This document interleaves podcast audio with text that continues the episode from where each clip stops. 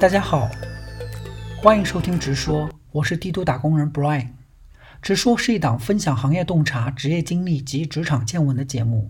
今天我邀请到的是前腾讯产品经理程瑞。大家好，我是程瑞。啊，首先请程瑞做一下自我介绍。啊，大家好，我从毕业之后就直接加入腾讯，在腾讯做社交产品，然后先后在腾讯，然后一家互联网医疗机构。还有一家 AI 初创公司都做过产品经理，啊，先后呢从事过不同的业务，在腾讯那块儿呢，主要是做一些会员增值服务的产品策划，然后还接触到了一些数据治理、数据分析相关的工作。陈瑞是北大本科、清华硕士，然后学生时代是医学相关专业，哦，但是后来选择了进入互联网行业作为产品经理，是出于怎样的一个考虑呢？是本科在北京大学医学部，然后学的是检验医学，然后研究生在清华读的是医院管理专业，然后本科还顺手读了一个管理学的双学位，所以其实研究生也不算跨界嘛，就是我因为本科正好学的医学跟管理学，研究生又读了一个管理学，然后当时为什么去互联网公司做产品经理？啊，本质原因其实是因为职业规划不清晰，然后因为当时啊我们所有的相关的。在学校期间的相关的学习经历都是围绕医疗嘛，就是在尤其是以公立医院为主的医疗，所以我们的所有实习都是在医疗，在三甲医院在医院实习。那当时毕业了之后，拿到了一些三甲医院的呃行政管理的一些岗位的 offer，然后也拿了一些民营机构的，比如说泰康啊相关的这些地产或者是金融公司、保险公司，他们做医疗，他们医疗板块的这种经营管理的一些 offer。那当时拿了这些之后，我就想的是，因为我那个年代，对吧？呃，对互联网其实还是大家都有个憧憬，因为当时互联网正是一个高速发展的一个一个阶段。嗯。尤其是一些明星的互联网人，比如说咱们乔布斯、张小龙、马化腾，然后还有那个美团的王兴，这些他们都是也是在互联网这波浪潮中成长起来的很优秀的企业家。所以当时对整个互联网行业有一个很比较呃比较比较向往，其实大部分人可能都向往这个行业，因为它比较新。然后呢，里面年轻人很多，觉得很有意思。所以当时，呃，因为也没有做什么职业规划嘛，对吧？拿了那些保底 offer 之后，就开始开始飘，开始就投了投互联网公司，想着玩一玩。对，然后正好碰巧就是当时腾讯在秋招的时候，就是捞了我的简历。因为我这个简历其实，其实对于互联网公司来说，我这个简历不太好，因为我没有怎么没有根本没有在互联网实习过。然后我秋招投的呢又是盲投，因为腾讯当年的招聘还是就是进一个大池子，然后随便捞。所以其实我。对口的当时互联网医疗相关的其实也比较少，所以捞我的就是 QQ 这个大的社交增值产品部的这个总监。那我当时就去面试，然后机缘巧合吧，也可能一是因为就是脾气比较投，然后反应还算机灵，然后就就拿到了 offer。最后就再选吧，因为看到互联网就稍微工资稍微高一些，然后又感觉有意思，没有做过，然后跟一些互联网的相关的朋友们或者是搞 IT 的朋友们也在聊，就是他们说。你要做做产品经理呢，肯定是先去腾讯最好，因为当时就盛传对吧？腾讯是产品经理的摇篮，然后几家大的大厂，他们每个厂都有不同特征，比如你要搞技术就去百度，对，做运营推广、做运营、市场营销什么的就去阿里，阿里对对。然后产品经理呢，你就在就在腾讯，腾讯有 QQ 有微信，然后有 IEG 游戏这边很多经典的产品的这些 产品在市场上，大家都对产品对腾讯产品非常认可。加上腾讯内部又是一个所谓的什么赛马机制嘛，就是大家就是很多线都做同样的东类似的东西，然后谁跑出来谁就赢了，所以大家都觉得整个产品腾讯内部的产品经理的培训跟训练是一个比较专业的一个流程，所以当时就说好吧，那就去看看呗，所以然后整一个人就拎着包从北京就跑到深圳去了，然后在深圳待了一两年的时间，是这样。产品经理按照工作内容划分，有具体的分类吗？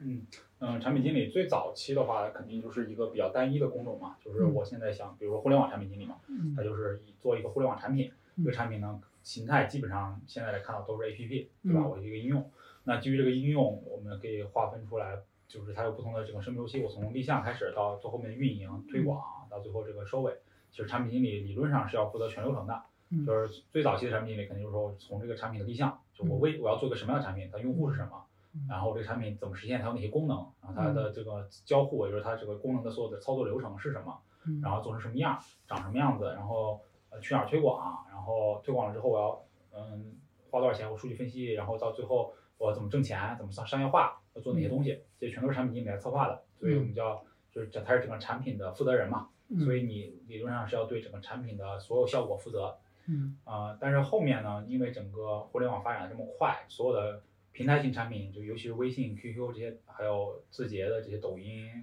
今日头条这些大的产品，平台型产品嗯啊、发展很快，每个产品可能它的日活都千万上亿。嗯那在这么一个大的流量的情况下呢，它整个产品里所包含的功能就会越来越多。嗯那整个产品的生产流程也会从以前的这种大包大揽，就是一个人覆盖全全流程，嗯拆出来，拆出来变成什么呢？就是可能有些产品经理他就负责前面的这个用户端的，比如说嗯我用户端的界面，嗯对我我我直播这里的我怎么做一个直播间，对嗯我直播有什么哪些玩法，对吧？嗯可能甚至有些就叫玩法产品经理，对。嗯然后那产品经理从大的流程来分呢，就会分为功能跟运营两大块儿。那嗯第一块儿功能就是说我要做什么东西，这东西怎么用，对吧？嗯它它怎么怎么实现？比如说我现在要做个点赞功能，它嗯放在哪儿？嗯啊，点几下出赞，出了赞有没有什么动效？这些都是产品经理来定的。嗯那第二呢，就是运营，运营就是说我这个功能做了，就是孩子生出来了，那这个孩子长成什么样，可能就运营来做。比如嗯说我呃做了一个直播的功能，那这个直播功能做了之后，有多少人直播，多少人看直播，对吧？有多少人在直播里互动，那这可能都是运营去关注的一个事情。所以从大的路线分了产品策划跟运营两个技术路线。嗯，那可以看到，就是现在市面上基本上运营跟产品经理已经分成两个完全不同的职业了。产品经理更多的就是做功能，我把这个功能实现。那基于这个功能的使用场景，我们就把产品经理又分为几大类。第一类就是第一种分类方法就是 C 端跟 B 端。那嗯 B 端产品经理更多就为了客户服务嘛，为了企业客户，你嗯比如说医疗或者政务可能会做这种系统，大的平台可能是一种。然后 C 端呢，就是我直接面向消费者，我想做一个工具，做一个有呃可以玩的东西，做一个内容平台，做一个乱七八糟的什么东西都可以，都是 C 端。这是分了 B 端和 C 端两类。那除了这种分类方式以外，还可以根据行业进行分，比如说我这是一个直播类的，或者是电商类的，嗯还是说是个医疗、金融、嗯教育，对吧？嗯或者是根据行业可以分，然后根据它的 IT 属性也可以分，就是它在整个生产，就是 I 呃在就像我叫计算机技术里面，我们会分就是要数据产品，嗯就是我可能这个产品的功能就是做一些数据支持、数据分析、数据上报、数据处理这些内部的这个运用环节数据。然后在一些公司里，还可能就有所谓的中台产品经理，或者是中后台、后台产品经理，那可能都面向公司内部的人使用的。就可能我这个大的公司的业务是面向 C 端的，比如说我的业务是直播，嗯。但是我直播里面需要有一些中后台的东西，比如说我的商家管理，我的那个呃那个那个主播的管理，主播他要怎么开播，对吧？主播要怎么接任务，怎么跟就特别用的一些 A P 对 中后端中后端的这些应用，它其实就是一个分类方式，它可能听起来感觉很高端，但实际上做的事儿都是呃，因为你的用户群体不一样，所以它的分的名字不一样。对，那还有所谓的还有一个不太一样的东西就是策略产品经理。嗯。那策略产品经理是什么呢？是基于以前所谓推荐或者是内容平台，嗯还有大量的这个呃内容需要分发，或者是内容需要消费吧。嗯那我怎么样让适合的用户看到适合的内容，对吧？嗯是需要有一个很强的一个所谓的策略在里面。那以前可能算法没有那么推荐算法没有那么完善的时候，大家都是用一些就是人为的判断，比如说你是一个经常看美女跳舞的，他是一个经常看二次元的，那你俩看的东西我就不能推到一起去。嗯对他可能以前会定各种各样的这种推荐策略，那现在呢，可能就是有因为有推荐算法的发展，大部分就是一个黑盒在处理了，嗯。就是我人推策略产品经理只要去定我的目标，就我定我要把哪些指标做高，比如说我要把人人均留存做高，我要把那个打开次数做高，我要把完播率，也就是这个视频看完的这个率做高，那算由算法就去跑，把那个他自己把这些就是说我这个指标怎么定义嘛，就比如说什么叫完播率。我播放了还剩十秒叫完播嘛，还是说还剩百分之十叫完播嘛，对吧？这些都是策略产品经理做的，所以整个产品经理其实基于你做的这个项目不同，或者是你做这个呃行业不一样，它会细分出来很多不同的岗位。了解，那产品经理其实本身它其实相当于是个大帽子，然后在这个大帽子里面，可能下面有很多骨架，骨架就相当于其实是具体的模块或者是具体的，呃，它的分类方式，是，然后在在具体的骨架上再去串不同的，可能你在某一个维度上，可能是呃数据维度上，可能是策划维度上，可能是运营维度上，等等等，反正本身其实就是负责产品的啊、就是方方面面。对，让他出生，然后让他就是导入市场，然后让他快速发展等等等，就整个完整整个产品全生命周期的这样的一些对，因为工作。产品是什么？产品就是服务某些人的东西嘛，对吧？那你首先这些这个流程中就是涉及到我怎么去圈人，把人定了，我怎么把东西做出来，怎么把东西推销给那些人，怎么让那些人给我付钱，对吧？这些各种流程，然后你在实现这个过程过程中需要哪些东西，比如说刚才所说策略、中台、后台，都是在这个过程中演变出来的。它都是在我理解，它其实是一个自然而然的事情。就是它是因为工业发展到这个程度了，大家发现，比如说我做一个内容平台需要这么多人，需要这么多不同环节的人，然后我下次再做一个内容平台，我就可以按照这个模板套。比如说我做一个短视频平台，我就需要有内容运营啊，那个直播间运营，巴拉巴拉的各种东西。但它其实是个经验的复用，对，呃，这个东西也不一定是绝对的，就跟你的公司体量也有关系。比如说我是一个小公司，我想做直播，那我可能招两个产品经理，一个产品经理就是主要做功能，一个就是去做运营，就把我的主播什么的维系好，可能两个就够了。对吧？那我就不需要别人了。那如果你有十个人的预算，那你就招十个人嘛。你把他们再拆细一点，可能那个运营有一个负责是大客户运营，对吧？有一个负责主播，有一个负责那个什么社区玩法、社群运营，对吧？有的还可能去对商家进行合作。啊，产品这边可能就是你再分析一点，有一个说专门负责推荐的，有一个负责这个 C 端的直播间的，有一个负责那个主播端的这个 APP 的，对吧？你这么分的细一点，你的可能整个工业化的效率会更高。了解，那所以就是这些，嗯呃，作为产品经理，有大公司的一个选人的选拔的一个标准是什么？因为就刚才呃听您这么讲，就是你最开始的时候是就是完全没有这个相关的产品经理的工作经历，然后能够拿到这个 offer，所以他是看中的，就是它是一个什么样的一个评价标准，或者是看重的是哪些能力呢？呃，就是首先。呃，这跟你去什么什么业务是有关系的。比如我当时去的就是社交增值嘛。嗯。因为社交这个东西它不是一个很强的学科性的东西。嗯。就是没有人上学的时候教你社交，对吧？增值也没有人教你上上学的时候怎么做做什么工作能挣钱。嗯。所以这是一个比较呃 creative 的比较创新、比较泛的一个东西吧。它可能没有什么技术壁垒，就什么人都能来，只要你可能思维能够适合这个团队，或者是大家觉认可就可以了。嗯。那至于说现在，因为我我算是入行比较早嘛，当时可能。正好卡在了看背景的这么一个环节。我当时 因为没有实习经历，那你说现在这个，比如说你二三年、二四年你要再来互联网的话，你学历很一般，然后又没有很很高的、很多的实习的互联网实习经历，你是很难入行的。嗯，对，所以如果想，如果所以说互联网公司现在来看的话，它可能对这个 creative 的，就是所谓的创新能力或者你的反反应能力，它要求的一般了，因为它更多要求是你对行业理解，就是你做过这个。因为你做过，直接回过来再做一遍是最简单的，对吧？对。所以如果我想去做医疗产品、医疗互联一个大的互联网医疗公司，那我肯定是做过医疗相关的实习，我再去是最快的，那公司也最最认可。你社社招的话，也基本上就只看这个，对吧？社招就看你从业经历嘛。所以你来互联网，除了这个实习以外，更多可能呃这个东西你可能是你没可不可避免的。那其这个这个之外呢，你可能还可以培养一些自己什么能力的。第一就是一些思维能力，就是你的问题分析。因为对于产品经理来说，我们每天看到的都是问题，就是这时候有客户的问题，有个老板的问题，然后有很多线上的各种问题，然后你内部的运营还给你提需求，对吧？运营想做个活动，发现没有功能支持，都是问题。好，那我怎么去解决这个问题，对吧？就我的问题分析、问题解决能力，也就是所谓的逻辑思考能力，是一个比较重要的。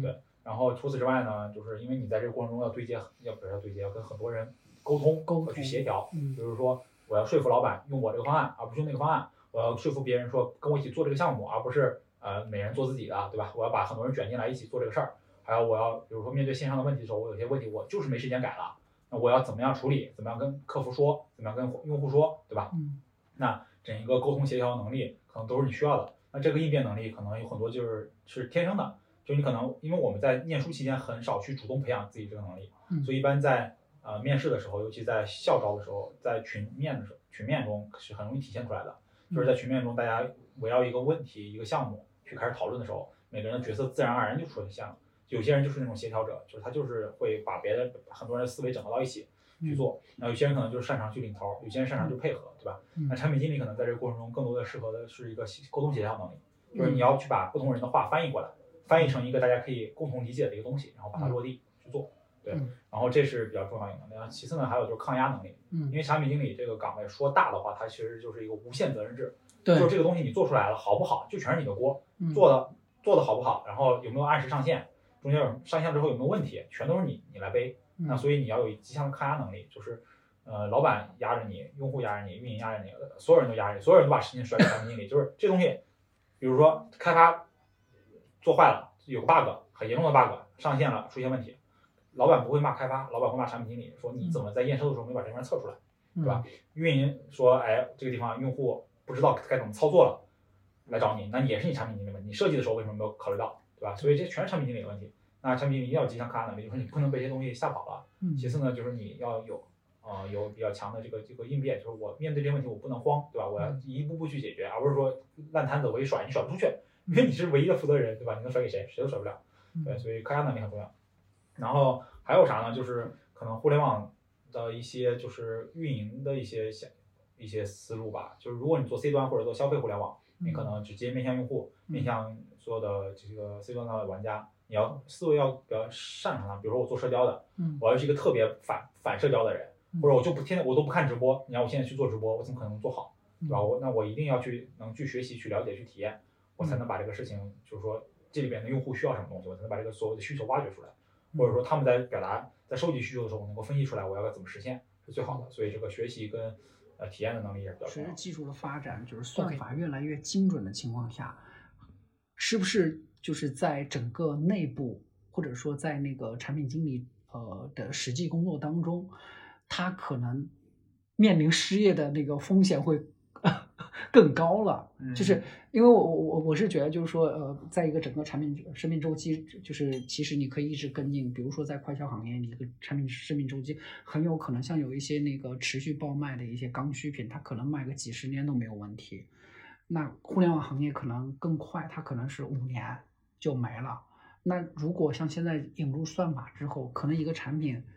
它可能就是三年就已经结束了。对，就是你的这个观点，就是现在很多人也有的，就是尤其是在内容行业，嗯算法其实促进了一个内容的快速被消费掉，就是它的生命周期变短了。对，但是它总体覆盖到的用户量其实不一定减少了。比如说你在抖音看到一个特别火爆的视频，嗯可能两三天内满大街都是，对吧？嗯整个抖音上全都是，嗯然后过了一周就没了，对吧？那就是它被大家消费完了，大家的注意力已经走了，这就是在算法驱动下会有这么一个情况。那这个跟对于从业者而言，就是我整个的那个就是从业的那个呃呃路径，或者说我的职职职业生命周期是不是会被 缩短？呃，对，就如果这么说的话，呃，就是在内容层面确实有可能。但是刚才说的产品经理嘛，嗯因为产品经理，呃，我们回到传统的产品经理，我就是做功能的，嗯我提供的是一个功能，一个嗯工具嗯给到用户。那这个用户需不需要这个工具，就得看这个东西对他来说重不重要，嗯或者跟他的日常工作、日常生产或者日常生活，然后这个结合度紧不紧密，对吧？比如说你现在微信，你是不可能离开它的，嗯那那现在我们接下来也啊，就是产业互联网嘛，我们去做这种，比如说垂类行业，比如说生产，我们嗯做智能智能制造。嗯那制造行业，我的数字化是必须的，因为这是这个行业所需要的一个关键的一个路径，就是你在所有的日常生产中都是需要具有数字化对你的支持。比如说嗯你把什么 AI 控制质量的各种方式引入，对吧？你嗯通过数据来分析你的这个质量，通过分析数据来分析改进，通过比如说仿真或者是所谓的数字孪生嘛，嗯去做你的这个呃修复或者是预测，对吧？这些都是你的生产活动中所必须的功能。那只能说它的迭代可能会变快，就是因为呃我们技术发展或者大家从事的行业的人越来越多，对吧？它的迭代会越来越快，所以你跟不上的人可能就跑了，就就就被淘汰了。这其实有点像，比如说你说快销行业，你嗯卖一个爆品卖十年，嗯那这十年这个产品经理做啥？对吧？这个是我也就是维护维对护，维护对他来说没有价值，就是就是这个，我觉得这可能是一个通通常的一个情况。就比如说嗯我现在在一个岗位上，这个岗位我接手的时候，嗯他可能每天的日活就是一千万，嗯对吧？就是这个产品的日每天活跃的数量是用户数一千万，然后他能贡献一，比如说一千万的那个收入。嗯那好，我在这待了一待了十年，它没有增长，还是一千万，那那 有什么用吗？没有用，对吧？那这个时候你总是要做点事儿吧，对吧？你做事儿要么就是就是拉成拉低成本，嗯我让我的还是让我的营收变高，嗯要么就是我让我的收入变高，要么就是我的用户变多，嗯对吧？那我总得做点事儿，证明自己的价值，对了解，对。所以我觉得这个呃，这个可能跟算法影响的还不太，就是产品经理的岗位可能跟算法影响还不是很密切，嗯可能有一个问题就是。呃，在我们这个行业经常有的就是这个方案好不好，这个事儿谁来定？嗯就是刚才也说的，算法或者是就是说基于算法的实验，就我同时出 A、B、C 三个方案，嗯我全都做上去，我看用户对哪个买账，我就用哪个，这是最好的一种判断方式，我就可以不用动不用动脑子了嘛。嗯那用大家的话来说，就是我不需要请那么多中高级的人了，我找一些初级的人，把所有的方案都做出来，然后去做去实验，然后留好的就可以了。好，这个确实 OK，就这套方法确实没问题，就前提是你的各种基础设施要做的足够完善，就是刚才说的你的这套实验流程，然后基于你的实验数据做的这个分发，你这一套机制化全都建设好了，那你确实可以。再再加上现在 AI 技术发展了，对吧？我甚至说句话，包括最近刚出的 ChatGPT 四，嗯呃，GPT 四，我拿 GPT 四，我能够直接画个发个草稿，就让它给我做个网页出来。好，嗯那网页的样式哪个样式用户喜欢这个事儿，我就可以无脑的去去试了。像其实以前都有，以前就是大家每天进淘宝，你看到首页东西都不一样，对吧？嗯或者你打开抖音，你的那个界面都跟别人可能不一样，哪个入口有哪个地方按钮有或者没有，对吧？都是他们在做实验，那他嗯就会根据用户的反馈啊去做去调整，那确实是可以的。这样子确实会减少一定的，就是我所谓的就叫传统产品经理的那种所谓的论述，嗯就是以前的传统经理可能产品经理可能要站在就是一个高瞻远瞩的角度，对吧？我是一个人，我要分析人性，根嗯据人性，然后我来推断，哎，这个这个方案好，就像以前乔布斯经典那些论述一样，对吧？嗯我只要留一个按钮就可以了，我不用那么多按钮。嗯，对，那如果现在你的公司的这个生产能足够，成本足够 cover 的话，我同时做三个手机，一个手机就有一个按钮，一个手机有三个按钮，对吧？我一个手机怎么样？那同时上，我看用户买哪个，对吧？就可以了。就是你只要钱钱够，你是可以这么做的。但就是说 AI 嘛，AI 它一定是你要有足够的成本投入，你才可以减少所谓的人所在做中间做的这个策略上的这个这个成本。了解，我可以理解为就是说，呃，随着那个技术的不断更新迭代，此前人的经验或者说人在长期的工作当中沉淀下来的判断力，嗯其实可以被机器啊通过学习，然后短期之内的不断不断的模拟，然后迅速替替代掉。这个是不是也是间接导致所谓的互联网行业三十五岁现象的原因啊？啊，这个倒不是，这是两个问题啊。就虽然这个问题可能有点跑题了，就是关于人工智能对所有行业的影响。嗯就是大家可能可能最近会对人工智能对，就比如说 Chat 就就拿就是 ChatGPT 吧嗯，ChatGPT 还有 AI 绘画这些事儿嗯，ChatGPT 呢给大家表现就是说它能做很多很多我们的工作。嗯那这其实是因为什么？是因为我我个人感觉啊，嗯是因为我们现在大量的工作都是一个分类，嗯，或者是一个是在某个流程下去做的，某个嗯框架下去做的。比如说我的那个某种报告，就按照这这个结构写，按照三段论的结构去写，对吧？嗯然后呃那个总分总什么情况，然后还是我第一段讲什么，第二段讲什么，第三段可能都有一个很很强的一个范式。我觉得这是套路是吧？套路，这为套路。种套路，这这种套路其实是当是人脑有限的情况下，我为了降低我的学习和理解成本，为了去规范化我的这个产产品的这个质量，我一定要有标准嘛。所以这些呃文本的模板，我理解就是我们所谓的文字工作中的各种标准。嗯那这种标准是被很容易被 GPT 学会，你人可能学要要学一段时间，但是他们学很快，对吧？那我们会觉得被替代掉了。嗯那这其实是有个反思，就是你人到底该做什么，对吧？你人到底是不是要去不断的去在这个某个某个套路下，你要去学习这个套路，去适应这个套路，让把自己让自己运用运用这个套路用的炉火纯青，这到底有没有价值？这是不是别人给你定的一个门槛儿？就是所谓的，就是很多时候我们去，比如说干个啥，他都要个证儿，那这个证儿可能就是他为了筛选你嘛。嗯，那 AI 它其它学得快，它做分类做的比人快多了，嗯对吧？它学它学它这叫模式识别能力是比人类要要效率更高的，那就证明了人类可能不需要做模式识别了。嗯等我 AI 技术足够廉价的时候，我人就不需要做模式识别的工作了。嗯那我们人做什么，对吧？嗯那创意是什么？创造是什么？这个是后面值得思考的问题，就是创造究竟是不是一种模式，是不是可以被学会的，对吧？嗯还是说它是一种探索性的东西，对吧？比如说你呃机器去做那个 AI 绘画，嗯那它也是基于你的提示词去做的，它你要给它目标，对吧？嗯给目标这件事情是不是人来定的，对吧嗯？那所以人的价值更多的是决定我要往哪儿走，我嗯是谁，我要往哪儿走这件事情，而 AI 只是帮你走得更快更好，对吧？嗯就以前可能我们学画画，掌握一个画个圆就要学好久，对吧？嗯学好久好久，学画圆、画直线、用笔，我在我在让自己去掌握这个工具，我要学很久。嗯但后就有了 AI 之后，可能我就跳过了这个掌握工具的时间了。嗯我 AI 能够直接，如果直接能够把我脑子里想法用个更低成本的事情，呃，更低成本来实现的话，那对人来说是一种生产力的解放。嗯我有想法的人，我就能够更快的去落实自己的想法，这其实是挺好的。但至于为什么大家感觉到特别焦虑，我个人观点是因为教育的问题。嗯就是现在的这个工业化生产的这个社会，包括现在的教育，把大家往工具人的方向在培养。嗯就是大学生都想说，我毕业了就要靠我能学到这些东西找到工作。那什么？那你这学的其实就是一个专业技术，那嗯就是所谓的专科的技校 技校对，就技能学校嘛。对，我用这个技能去吃饭。那这个技能是什么？这个技能是某些工业环节、生产环节所需发明出来的这么一个生呃一个生产的阶段步骤。嗯那你去满足了这个步骤，去提供了自己的技术，那你就是一个工具人。嗯说白了就是我发明了锤子，就专门使用锤子的工具人，嗯是吧？那我们人类可以 AI 对人类的作用，我个人的观点是比较积极乐观的，就是这个东西会对我们接下来的教育和工业生产的环节做出一个很大的反思，让人类从这种事务性的劳动、这种重复性的这种技术工作中解脱出来。这是我的一个比较积极的观点。哎，了解。然后，然后至于回到产品经理的这个嘛，产品经理呃，至于三十五岁失业这个事儿，我们也可以就展开聊一下啊。嗯。三十五岁这个失业这个，首先我有个问题，就是三十五岁失业这件事儿不只是互联网，各行各业都有。就我最近在看 Boss 直聘和拉钩这些招聘嘛，有些事业单位什么的，他招聘也写了三十五岁以下，嗯，对吧？所以三十五岁这个坎儿不仅仅是不不是互联网独有的。为什么互联网三十五岁被裁员这个事儿？这么热闹，一是因为互联网人多，就年轻人特别多，这帮人占据了互联网的话语权。他有点什么事儿，他会在网上说，哎，各种玩梗，就会导致他传播特别广。那你也特别知道。那其实像之前互联网高薪的时候，我后面了解到，金融行业也很高薪啊。金融行业一直是很高薪的一个存在，一直是加班特别特别高的一个存在，对吧？那金融行业的人为什么不闹？是因为他们人少，他们说出来声声量比较小。或者他们的钱够钱足够多，cover 住了他们的就是二就是九九六的这么一个成本，对吧？投入产出比就觉得值。对，所以所以我觉得三十五岁这个现象在各个公司行行业都有。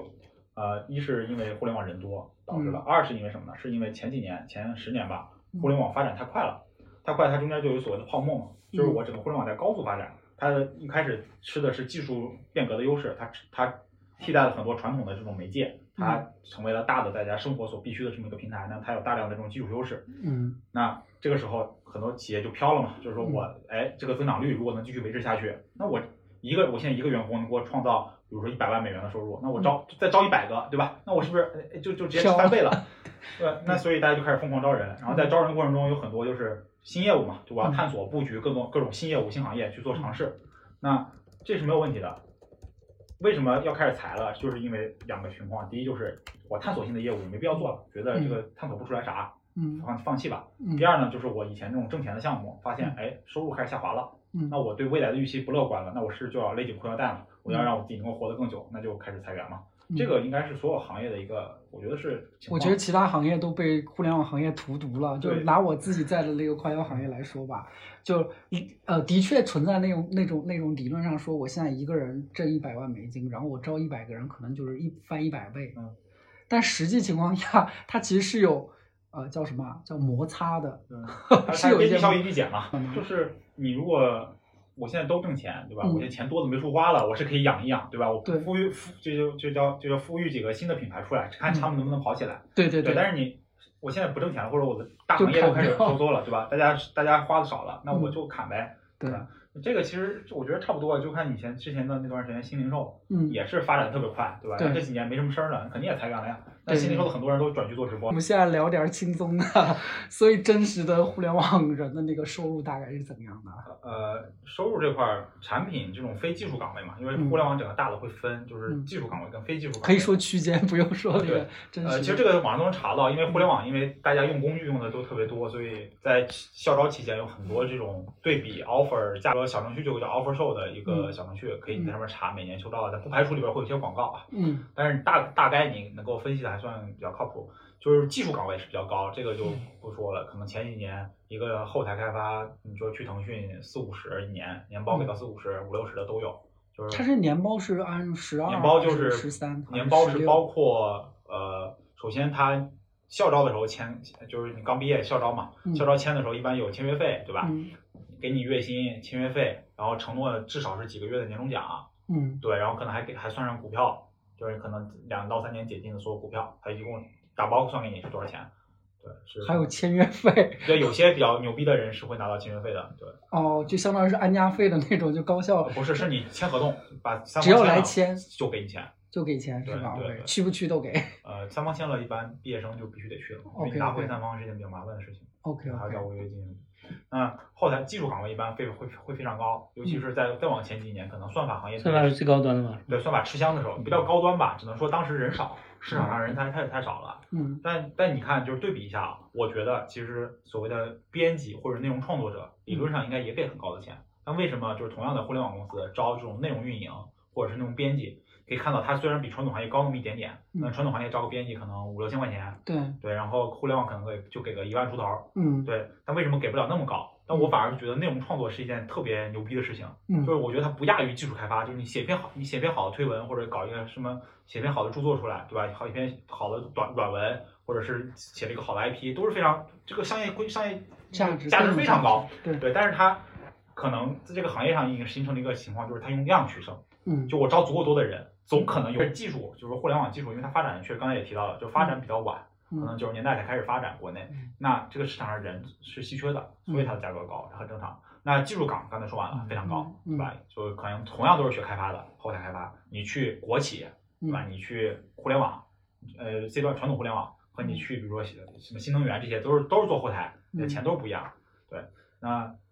技非技术岗位呢，就比如说我们产品跟运营，产品跟运营同样的能力，比如说刚毕业大家都什么都不会，对吧？嗯我就比如说我是个学传媒，假如说我是个学传媒的，我现在决定我是去互联网公司做运营，还是去传统的媒体行业去做一个媒体运营，对吧？嗯那肯定互联网工资高，因为互联网的收入就是它的利润率摆在这里，嗯因为在以前就互联网它的它的利润除了它的成本除了人力就是一些机器，住办公室办公室人，对吧？那你媒体行业也有这些，但还有别的额外的更多的开销。对，所以它的利润利润在以前来说，它利润率比较高，嗯才能给比较高的工资。那非技术岗位一般啊、前几年可能大厂能给到三十起步，嗯就是大概是在二十七、二十六到三十多，就是非技术岗产品经理。嗯跟你的实习经历、跟你的背景有关系，你能拿到不同的这个岗位，然后不同公司给的也给不一样。啊当然，我们这里说的是不包括游戏，嗯就是只说产品经理跟产品运营这些。游戏的话会给的更就浮动大，浮动更大，因为游戏的分红会更多。对，了解了，然后产品的话还会有个情况，就是可能去去中小型公司会发现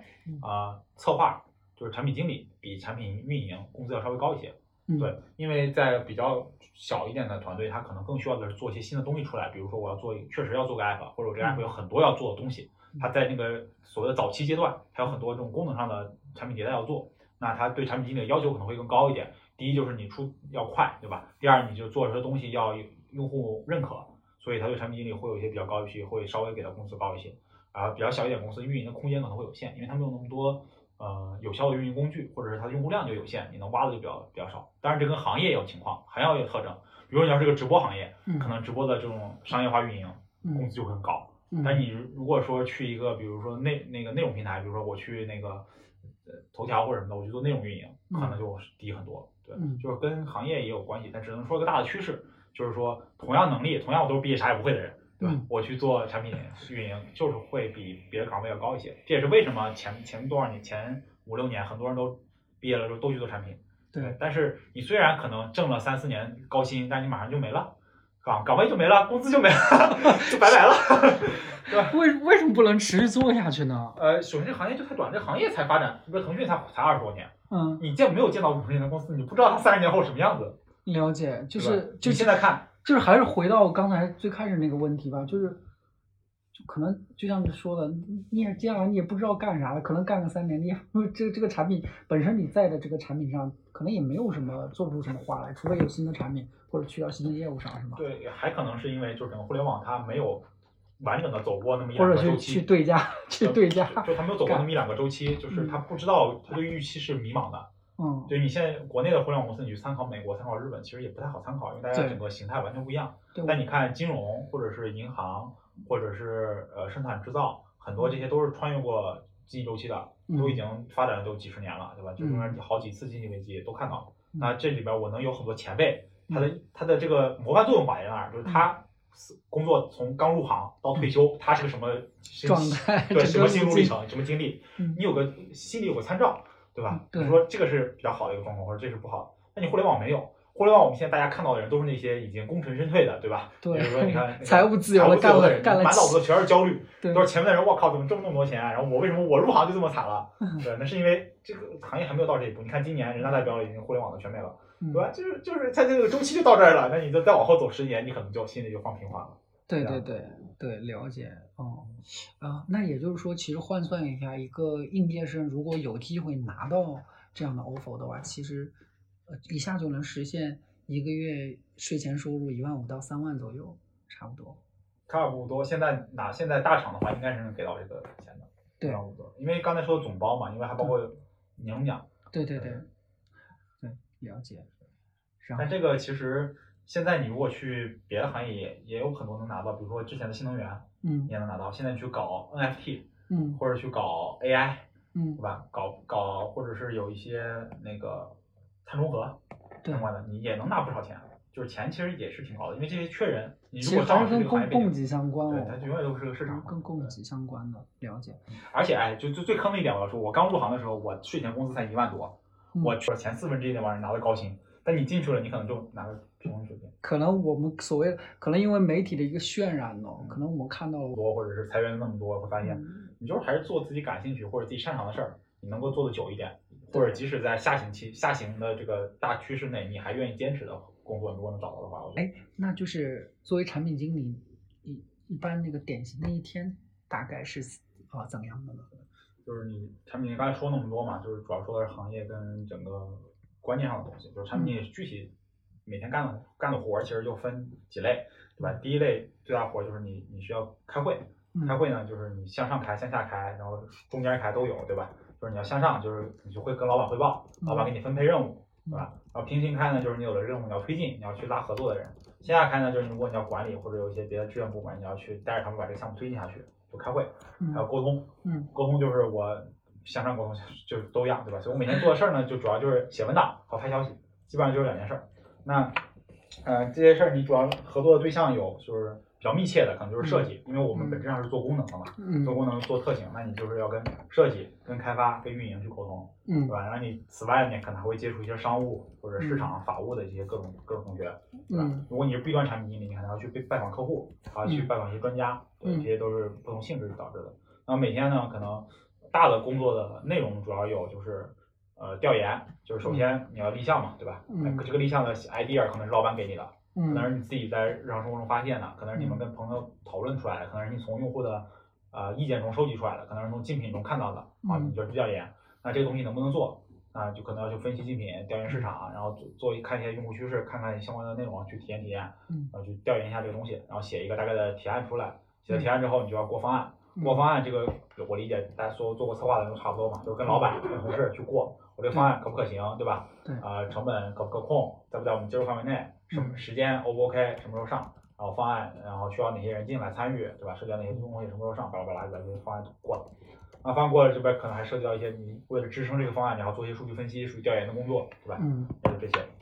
那方案定了，确定要做了之后，那就是协调工作了。就我这个事儿跟进开发，对我要把这个团队推进下去，因为你作为产品经理，你是这个核心项目的负责人，这东西延期了，这个东西效果不好了，出问题了，全是你背锅，嗯那你自然要把这个事儿搞起来。那在这会儿就是你考验你的这个协调能力，你如何把你刚才所谓的设计、开发都跟你一条心，还有测试这些人，你都跟你一条心，同一阵营的把这事儿做下去，嗯对吧？啊，都高效率的完成，都做好，对吧？这是你的。还有，如果兄弟部门或者其他合作部门他们不配合，你嗯怎么把这事儿推进下去，或者你该寻求老板帮助，寻求老板帮助，就整体的一个协调协调的一个事儿。把这事儿推完了之后呢，就是跟进到上线，到这个东西发布了，发布了之后呢，如果有运营，对吧？你就会说运营该往哪些推广，运营要配合。如果没有运营，那你自己要去运运营，就推广。运营了之后，就是看这个东西，首先它上线了符不符合你预期，效果好不好，对吧？嗯效果效果不好，为什么？这就是到了复盘，就是一个、嗯这是一个经典的 PDC 的一个流程，对吧？对对 PDCA 的 plan 个 do，比如说到了公司，先想一下今天要做啥，嗯把 to do list 给做了，这可能是你前天晚上写好的，也可能是你今天弄的，对，然后今天让我看看 to do list。然后不同公司可能不一样，可能有些像我们公司，我之前的状况可能上午可能更多就是处理零碎的事情，嗯就可能要如果下午有汇报，可能要要写汇报或者改一改，嗯然后或者是上午要处理一下前天的 bug、线上的问题，各种嗯零碎的鸡飞狗跳的事情，然后下午要拉谁开会，这些事儿可能都都要定了。那下午就是把这些沟通的事儿推进下去，然后如果开发那边有什么问题，你要去协调开发；然后运营那边有什么问题，你要去跟运营沟通，然后定解决方案，对吧？然后随时还要解决线上临时的问题，比如客服给你打电话了，有人客诉或者临线上哪个东西出问题了，你要赶紧就想办法去解决，这都是白天干的事儿。然后晚上没人打扰你了，你才开始写方案。对，所以就为什么互联网加班嘛，就是因为我晚上了，大家都互相不干扰了嘛。比如白天刚才说的，在大公司可能开发也忙，你产品也忙，都要忙解决的这种应付外面的事情。嗯然后到了晚上，夜深人静了，我才能开始，比如说我们写方案，然后开发在那写代码，对吧？然后比较惨的，有些时候就会发现你临下班前了，比如周五的晚上，开发提交了一版代码，说你可以测试了，就是他已经做好了，你要测。那这时候你就要你不能把周六周日熬过去，因为这样他就会说你等的时间太久了，嗯那你就要在周日的晚上开始测试自己，因为周五晚上开始对，因为就得熬夜以前测试会有这种就是呃开发做完了一个功能，对吧？开发自己会验一遍。嗯但是有些开发可能验的没有那么仔细，所以你产品自己还要体验一遍，因为你自己写的需求单你最理解，嗯你验完了没问题，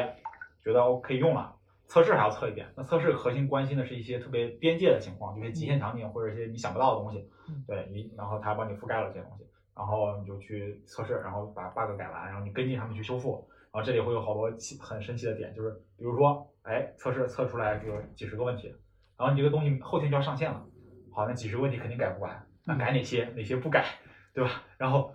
改的这些里边，开发说做不完，那你怎么求着开发把这事儿做完？这些都是你整个沟通中需要去做的。所以整个产品经理，你为什么说招产品经理很多很多时候看所谓的综合能力嘛？嗯就是因为你在这个整个业务推进的过程中有很多奇奇怪怪的事情发生，你很多你自己我感觉要特别抗造，抗造。抗抗压能力是是很重要的一点。对对 围绕互联网人的另外两个关键词是 OKR 和绩效，也给我们科普一下吧。嗯 OKR 就是那个 Objective Key Result 嘛，对它是一个目标和关键结果的这么一个。对，刚才听你这么介绍，其实相当于是我自己给我自己，呃，嗯或者说我在整个大的体系下，根据他的那个目标拆解，拆解到我这儿的时候，我围绕他那个再去延展我自己的 OKR。呃，从嗯从大的层面来说，OKR 跟所谓的 KPI，嗯对吧？这些都是管理的一个手段，嗯一个方式。那 KPI 就是定一个指标，对就是比如说我把收入做到一千万，对满足达成了就是完成了，所以很直观。对然后 OKR 它强调的是 O，也就是我有目标，对然后以及 K result 就是一个关键结果。对那 O 它可以是比较泛的东西，比如说我要提升组织的凝聚力，这么一个比较泛的，或者说我要把什么东西做出来，嗯也可以是个 O。比如说我要啊、呃我的直播的这个产品也要上线，或者是要推要发布，对吧？嗯它也可以是大的 O 嗯。那这个 O 其实是很灵活的，就是每个人他可能有不同的就是我这个季度我今年要做什么，这嗯。都是大家。呃，就是从从老板从战公司战略层面有一个想法，嗯。那基于这个战略层面，其实如果大家都是一个做题家的思维，嗯。小镇做题家的思维，那你就是要从公司的这个大的战略目标去开始拆，对。就是我要做什么事儿，去贴着这个公司的战略目标，顺着这条线走，对。反正就是理想的一个 OKR，就是所有的人都是围绕着这个大的大 O 公司 O O 去做的，小对，大 O 拆小 O，嗯然后小 O 中间呢还有一些就是团队合作的项目，比如说嗯我这个 O 我跟你有关，跟嗯跟兄弟团队有关系嗯，那就是我们共同的一个 O，那目标就定完了。嗯目标定完了之后，就是关键结果，嗯就是我有目标，比如刚才说这个直播项目我要发布，嗯好，那我有一些关键结果，我不可能是说一个季度我最后一天发布了，那就这中间我要有个一些关键环节要 check 吧，对吧？对我要 check 我在每个环节做什么，所以我可能要定两个 KR，定三个 KR，第一个 KR 就是关键结果，第一个结果可能是我要原型图，对吧？嗯我的产品的方案在哪个时间点要过了，对嗯吧？第二个可能是我的这个开发完成要在哪个时间节点，第三嗯呢，我可能上线之前我要找一些用户来测试，对吧？嗯测试之后我要有这个要改进，那我改进的这么一个满意度要达达到一个什么指标，对吧？嗯它其实也可以把一个所谓的 KPI 就是满意度，比如说当做我的 K result，对吧？满意度要达到百分之八十，所以这些东西它它可能 OKR 更适合在一个团队发展初期，就是我有很多要做的事情，我有很多要建设的事情去做，我就比较适合 OKR 来做。嗯但是你说到了一个成熟团队，比如说呃我去做商务运营、做推广，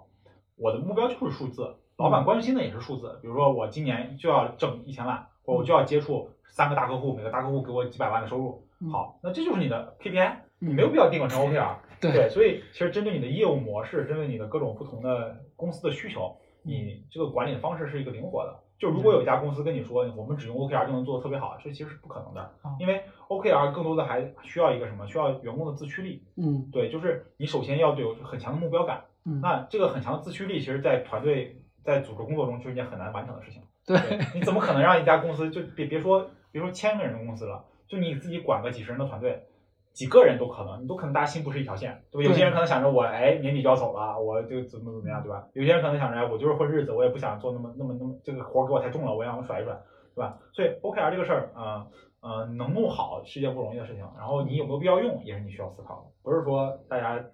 都在讲 OKR 好你就就用 OKR，这个我觉得其实无脑，对对对，这是一个这我自己此前也有这种深刻的感受，因为我个人觉得，因为其实我也做了很多年的那个团队管理哦，我觉得其实嗯，最大的，其实本身专业层面的那个东西哦，就其实你可能花一个三五年就能精简好，或者是自己修炼好，但是怎么让能够让所有人叫什么万众一心，或者说我围绕一个目标去共同的实力，其实我觉得真的是对于每个打工人而言，可能是接下来余生需要去解决的一个最关键的问题。解决好，可能就不断不断往上走；解决不好，那可能就在某一个阶段就是一个大瓶颈。对，这就是所有组织管理的一个课题嘛，就我怎么提高组织，怎么赋能组织，让组织效率越来越更高。对，对对对，是。那 OKR 说完，刚才还有啥呢？绩效，绩效，绩效这个，我觉得大部分公司是自己给自己定吧？呃，这个绩效，呃，因为互联网公司它可能用的这个人力资源管理的体系会比较新，嗯所以它会讲一些很多新的概念，嗯比如说像之前，嗯、字节和腾讯应该是有所谓的三六零评估，嗯对吧？三六零评估是什么？就是以前打绩效，传统的打绩效可能就是老板给你打，嗯你这个任务完成的好不好，今年怎么样，老板给你打一个，比如 A、B、C 或者 S 分个级嘛。嗯那什么叫三六零评估呢？三六零评估就是不仅仅是老板给你打了，嗯我要更客观的评价你，不仅不应该是老板来评价，而是全方位的来评估你。比如说，首先你自己要对自己最近有一个认知，就是所谓的年终总结，对吧？嗯跟年终总结一个性质，我自己对自己今年的效果有个评估。嗯我的合作的对象，就我今年可能密切合作的什么三四个人怎么评价我，嗯然后我如果有下属，我的下属怎么评价我，嗯然后我的上级怎么评价我，所以它是一个多维度的一个评价，才能把你这个人的整体的画像刻画出来。因为有些人他可能做事儿好，但他不会汇报，嗯对吧？可能很多公司都有这么一种，就是你看他就是天天勤勤恳恳的，事儿都干得挺好的，但是老板就是不太喜欢他或者不太看重他，他可能就成为那种救火队员，到处跑。这边需要问题了，这边需要解决了，他就咔就过去了，你才能 cover 住这个事儿。嗯但是他就不受不太不太受重用，对吧？那这种人可能就是他向上管理或者他的这个汇报能力有所欠缺。那你如果只让老板给他打绩效的话，他可能绩效就很一般。但你如果让同事给他打，对吧？你同事都看在眼里的，这个人很牛逼，就心里佩服，那可能他的绩效就会很高。那反过来，有些特别会擅长汇报的人，对吧？特别就只汇报不干事儿，嗯那这种在三六零评估里其实也能反映出来。但前提是你的这个三六零评估，所谓的绩效评估一定要做得好，因为有些这个绩效评估只是一个走走过场，就是做了跟没做一样，对吧？哦，就我接触到了，就是说此前可能他们会做所谓的呃，第一次接触应该是一二年的时候，就类似于评分积分卡，嗯一些可能呃具体的工作层面的一些维度，还有什么在学习层面的维度，还有什么就是团队管理层面的，哦这个可能就那些细项其实不太一样，对吧因为你？的这个评分积分卡这个事儿，可能就是把一个人当做一个组织，因为评分积分卡一般是给组织使用的嘛，对对对，你这个就是把人当做组织来进行打分儿。嗯那这个可能我理解啊，在小公司或者是小团队没有必要，嗯它可能更偏的是一个个人完整的一个成长，就是这个公司是我家，事业这个公司过的工作是我的事业。那这种人可能更适合评分积分卡这种形式，因为他更多维度的去考虑你，啊，甚至你要在这个自我评审的过程中要投入很大的时间，对吧？你要花很多时间去把这东西完成了。那你一定是要对这份工作有超出工作以外的热情，就它是你的职业。对，所以其实所以那个那个就是呃绩效绩效表里面的那些维度都是，就主要有哪些大的维度呢？啊，这个我现在一时想不起来，因为我对这个东西其实是不是很看重的，包括我后面去的公司比较都是中小反感都是中小型公司，其实我 们都不太有这种明确的绩效评估，更多就是看，因为嗯像一百人的公司，你做什么事儿，基本上大家都看在眼里，对对，就不太需要有这种评价。绩效评价一定是说你的管理层级到了足够多，上面的人看不到你了，嗯或者你组织的人足够多了，就是我要提拔一个人，我要有所证明，那就一定需要所谓的绩效了。嗯那绩效这个事儿，一般就是大类就是专业技能和协调沟通，就是两大类，对吧？嗯那两大类再往下细分，就是你专业技能可能产品经理你会分，比如说产品设计能力，然后需求开发能力，然后项目管理能力，巴拉巴拉的。然后那个这种通用能力可能就分我自我学习、自我成长，对吧？嗯然后我的这个沟通，然后我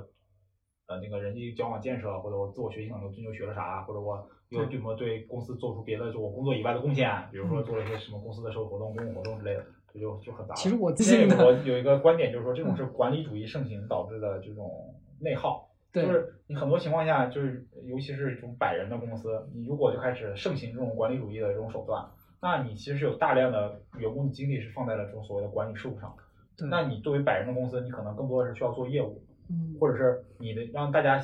就是做这种事情，做这种评估的事情，并不能让大家心往一处使儿，对，并不能让大家站在同一条线，只能让大家为了包装自己而去想一些奇奇怪怪的东西。但是我做站在管理者的角度，他其实也需要有一些刀。呃，对，但他他如果想把这个当刀来说没有问题，嗯。但我理解，你如果想让大家心往一处使儿，第一，你在招聘的时候，大家的目标感就要，首先你要是一个足够有目标感的人，嗯。你吸引跟你有相同目标的人，嗯让成为大家加入进来，共建，共同为了这个目标努力，所以大家有个极强的信念感，这是最重要的。第二第二点就是你确实要给大家足够的激励，这个激励那可以是荣誉，可以是钱，对吧？嗯而不是所谓的打分儿。打分儿这个事儿，就是因为大家从小考试咱们都考过来，都其实对这个事儿很很 PTSD，对吧？很难，很很有心理阴影。嗯那你如果上班儿还让大家打分儿，那大家其实很其实很难受的。嗯就我没有见，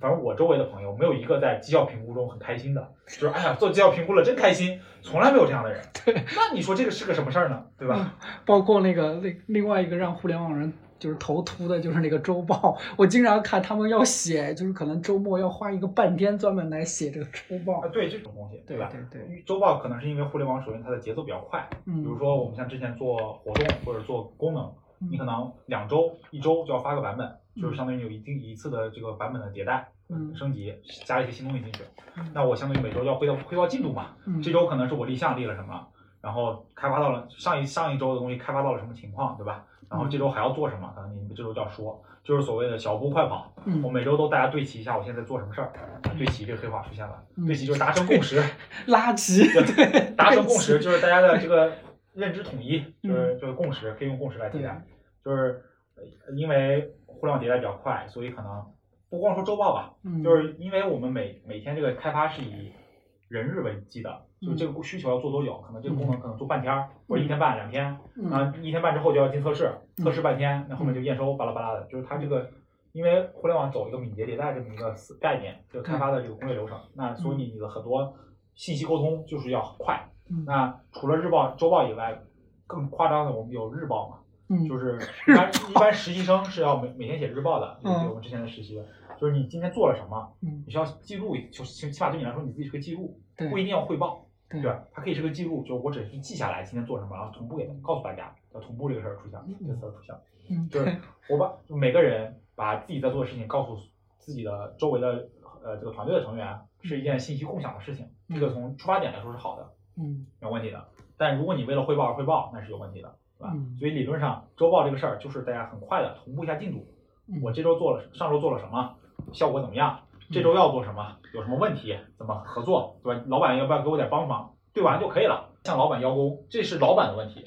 对，因为老板你把这个事儿看得这么重，你会在周报上给大家这个奖惩是赏罚，那大家就会反向的去去糊弄你或者去包装。对，嗯所以我觉得像我之前带带团带团队的时候，我们开会就特别快，我从来没有一个会超过半小时。嗯。对，就就我觉得十个人，我首先这个会上来的人如果不说话，那一定是有问题的，那说明这个人不需要参加这个会议。嗯。其次，你的会议太久了，绝对也是有问题的，因为嗯。你会议的能干的事儿就那么多。如果是一个讨论，是一个大家脑爆的事情，那是另外的，那不叫那不叫会议，对吧？嗯。那脑爆这个事儿我们单独提，但是正常开会，你半小时之内解说不完的事儿，那都是有问题的，啊，所以呃，包括周报很多事儿，其实都是给大家先提前发出来，嗯。然后会上直接只讲问题，嗯。啊，只讲哎，我现在需要什么，我嗯。有什么风险就够了，你根本不需要弄些。你说我我上我在周一的早上或周一的下午花两个小时的时间听我的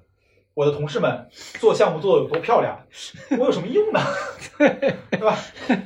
这这这个是这个是没有意义的，这是周报。然后除了日报以外，还有就是所谓的战例会。嗯战例会其实这个有一有效的，尤其是在那个开发这块儿会特别多。就是战例会是什么？是一个更快速的同步每天进度的一个问题，就是嗯今天要做什么，昨天做的有没有问题？没有问题，好，今天做什么？我大概多久完成？然后需要什么帮助？解决结束，就就是这样一个信息共享，就是一个其实是我觉得我理解这种周会日会的方式，更多的是让大家互助，嗯就是我需要什么，我需要别人帮我什么，这个事儿我在周会的情况提出来，大家一块儿为了这个共同目标去努力。但是，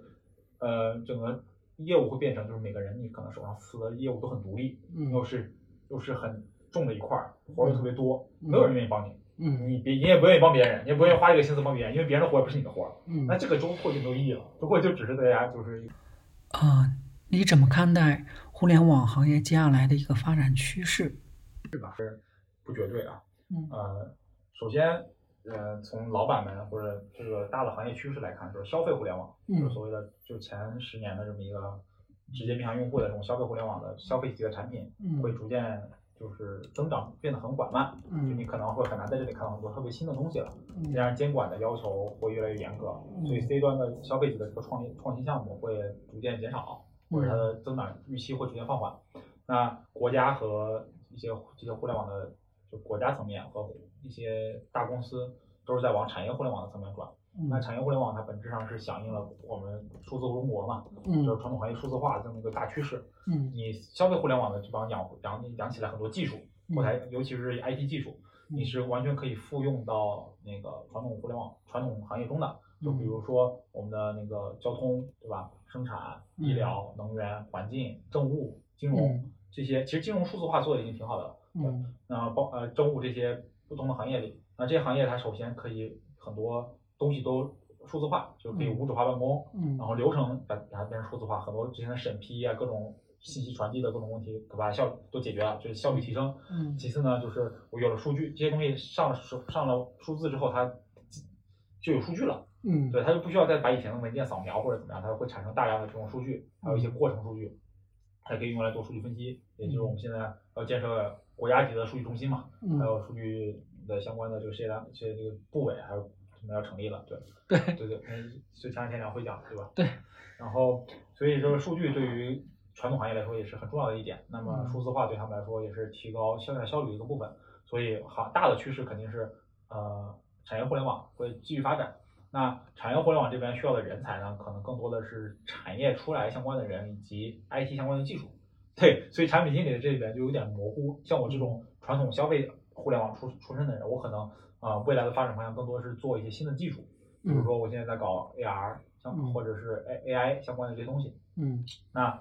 产业互联网需要的是什么人呢？是比如说政务吧，那我可能需要的这个产品经理一定是对政务工作很了解的，对吧？我每天这个，比如说我的这个工作如果是一个办公系统，嗯，那我要知道这些天就某个某个单位的人他是一个怎么样的工作流程，对对，这个可以由产品经理来调研。但是如果是行业的人的话，你可以上来就就把这个事儿梳理得很清楚。那你需要干什么？就是有什么问题，可能有什么坑，对吧？有什么要解决，你都可以去做一个很好的处理。那这时候。传统的产品经理可能更适合提供一个咨询服务，就是你在数字化转型的这个过程中有什么问题，或者是你你在要怎么思考、怎么分析问题，这个事儿我可以由传统产品经理来帮你去做一个参谋、做一个指导，然后你把这个事儿完成了，然后你可能做一个三三到六个月的一个训练，你就 OK 了。那你们传统，比如这个政务这个公司就可以有专门的一个自己的一个员工负责整个公司的信息化，整个单位的信息化，他就是他们公司产品经理了，就不需要一个全职的所谓的产品经理来做这个事儿。对，这是这是呃产业互联网一个特点，就包括说生产啊、能源都是都是这个趋势，就大家都是更包括说法律现在也在走大数据、做做 AI、做这种，就是这些人他们更多就是由行业内的人来当产品经理够了，这也是所谓人人都是产品经理嘛，因为你每个人都有需求，就我在日常工作中我能用电脑用 IT 做什么事儿，哎，我还挺喜欢人人都是产品经理那个 APP，那个就是互联网的工作方法和思路其实呃挺好的，对于传统哪怕应用到传统行业当中来。就是，但前提是要应用，对，不是只是搬过来，对，因为就那种框架性的逻辑思维，就很多时候你拿过来就只是一个可以被 AI 替代掉的事情，对，对吧？就是你拿过来，我让，比如说我现在问 ChatGPT，你拿产品互联网产品分析的方法，就分析一下某个食品，它咵就给你答出来了，而且看着也很像那么回事儿，对吧？对，但这但这个是没有太太大意义的，就是你本质上在传统呃在互联网行业，它更快的是个就是信息化跟效率是或。之前发展很快的两个主要原因嘛，但其实传统行业我理解其实大家做的特别好，就是有我最近了解的比较多，我发现其实传统行业它不是不做，它是比如说大公司我没有必要做，这个市场就那么小，我做起来没有意义，我动大动干戈的没有意义，对吧？我更多的是要集群优势，是要做这种更便宜的东西，让更多的人使用，对吧？把市场占有率做足够大，他才能做，他才愿意做这个事儿，嗯，他没有必要。第二呢，就是其实大大大公司里面的创新很多，它它的很多尝试非常多，只是它没有出来。就是他被内部就 PK 掉，他觉得没有意义，对吧？但是你小公司可能就不能活下来。小公司我做一个，比如说以前的那个剃须刀，可能美国那边做这个美元俱乐部那个公司，他就一个很小的市场规模，他就活下来了。但是但是吉利看不上，对吧？他就把它收购了而已，对吧？但他不需要，就是这个公司能养活一个，比如说一百人的团队、一千人团队，那大公司没必要。大公司我已经有上万人了，对吧？我再招个一千人没有意义。嗯，是，所以这就我觉得还是一个市场规模的问题，就可能之前新消费也是。新消费也是，就是之前那么多新品牌，它其实吃的就很小的一个份额。对，它它然后吹的声音好像很大一样。对，但但是它后面就还是死了，因为它再招更多的人，它发现它没法规模扩张了，它没法规模化了，它就直接 over 了。对对对，呃，哎，最后一个问题，我想问一下，就是呃啊，时至今日吧，就是互联网公司肯定对于个年轻人而言，还是一个非常有吸引力的一个呃赛道或者说行业吧。嗯。然后嗯。对于想进入这个行业的年轻人有什么样的一个建议呢？呃，首先来互联网的话，就刚才说了，就是你不同的行业、不同的工、不同的细分的什么什么互联网，什么什么产品经理，嗯他现在岗位已经非常多了。嗯那你如果是真的感兴趣，那首先一定要实习，对吧？嗯就是现在，尤其是从应届生来说，就是你可能更多的是要在念书的期间，你有比较多几份的实习经历，你才在找工作的时候更有优势。嗯如果你是一个社招的人，就是你可能之前是传统行业，嗯比如我之前看到了一些案例，可能有些做会计的，或者是做金融的，后面转产品经理了。嗯那你需要了解什么？你首先你自己行业内的这些知识，你可能比较了解了。那你可能更多的是需要呃了解一下我一个呃互联网产品或者一个软件产品我是怎么设计的，我这个工作流程是什么？这些东西在网上其实特别多，就是从呃需求的定义、需求分析、需求定义，然后功能逻辑的梳理，然后原型图这些东西怎么画，嗯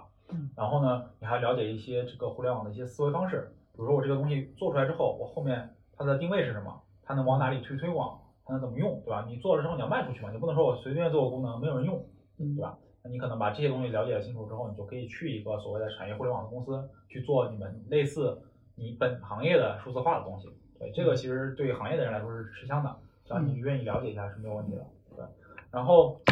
啊、至于说呃建议什么样的人来互联网呢？那首先你一定要真的热爱。就是现在这个行业没有像以前那么发展快了嘛，就可能你说我这个我这个时候入行，我可能就是为了好玩儿，我来了，然后他当然想着说这个行业工资也不少，大家也挺开心，都是年轻人，挺开心的就进来玩了。嗯但你看现在这个互联网的趋势，它在走下坡路了。嗯那走下坡路的过程中，你如果还想在这儿坚持的话，那你一定是要有热爱的，对吧？嗯你可能收入，比如说我以前的同事们，大厂可能这两年收入都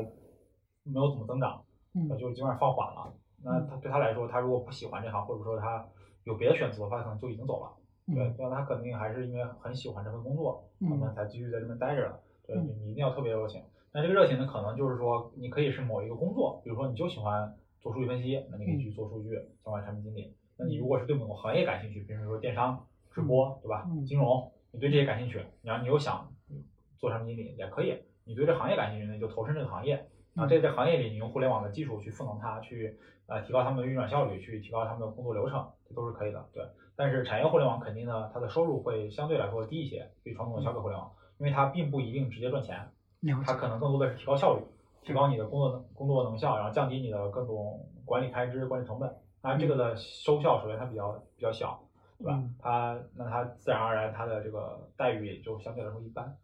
嗯。然后至于如果你要去互联网公司的话，呃，如果有能力，呃，建议还是去大厂。对，大厂首先就咱们可能说大厂可能思维僵化，或者是没有缺乏创新嘛。但大厂它的呃牛逼的人比例相对来说多一些，就是你去一个，比如你去了腾讯，你见到牛人的概率比你随便找个小公司要高。你去小公司，这小公司可能垮了呢，可能是个骗钱的呢，对吧？所以你刚毕业的话，如果去大厂，可以比较快的，就是去，一是见识有一个比较大的一个 vision，一个一个视野；第二呢，就是你的职业习惯的培养和你的某些能力会训练的比较好。你在这里就大家都是这行业的人，嗯，对你知道怎么做事儿啊，你也会在这过程中可以看到很多人在怎么做事儿，你可以学习到。嗯但你如果像毕业就直接去一个小公司，可能就你一个产品经理，甚至可能就俩，嗯俩产品经理，那他怎么做事就就是怎么教你的，你能接触到产品经理的人数就很有限，然后你就只能在网上查，网上都是一些什么妖魔鬼怪写的文章，你也不知道，也看着还不错，但是他可能也没怎么做过实物，他吹得很牛逼，对吧？这种人其实也有，所以你很难在网上甄别。但是你在公司里你就比较好看，就是这公这个人做什么业务，你即使跟他没法合作，你也可以在公司的那个相关平台里看到他，知道他的输出或者他同事怎么评价他。对，所以你对人的判断会有会有一个比较更直接判断，你更更好的选择你信赖或者你想学习的人去学习。对，所以刚毕业还是建议在大厂去学习这些东西。但是如果你自己是一个自我意识很强，就是你很相信自己做的东西就没问题，嗯，然后自己的这个学习和引用能力很强，很自信的一个人，你上来去小厂也是没有问题的。嗯，就是我们之前学创新相关的理论的一些思路，就是如果你是一个创新意识很强，或者是独立意识很强、自我表达能力很强的人，你去小厂也是能打出一片天地的。就是你找到一个跟你志同道合的地方，你在这里快速的发展，把事儿做出来。因为产品经理核心就是把这事儿做出来，你只要做出来并且有效果，你至于你怎么做的，没人管你，对吧？你做的就稍微烂一点，效率低一点，或者是那个改动成本大，或者后期要颠要重要翻过来重新修改，但是没问题，你做出来了，这个阶段有效果。然后挣到钱了，或者是有过反响了，就 OK 了。对，这就是你我们是核心要为结果负责的。嗯，了解啊，谢谢那个程瑞今天一个半小时的高密度的输出啊，受益良多。也也希望今天的输出能够对您在今后的择择业当中有有借鉴意义吧。谢谢程瑞。啊，谢谢谢谢谢谢谢 Brian，然后大家再见。嗯，拜拜。跟陈瑞的沟通，令我印象深刻的就是他的语速，能够快速准确的表达，必然建立在自身丰富的沉淀、结构化思维和强逻辑之上。回想起职业初期对于拥有这种能力的同事，我常怀羡慕和敬佩。陈瑞也是我身边始终保持学习的一个典范。他从来不给自己设限，比如近期他还在自学 Unity 开发做 AR 和 3D 相关的项目，同时他还在学习调酒。他周身充盈着生命的活力，为人非常接地气，相处起来也很舒服。愿他的分享可以给大家一些感悟和启示。愿每一位朋友在现实面前都能不畏艰难，保持斗志。谢谢。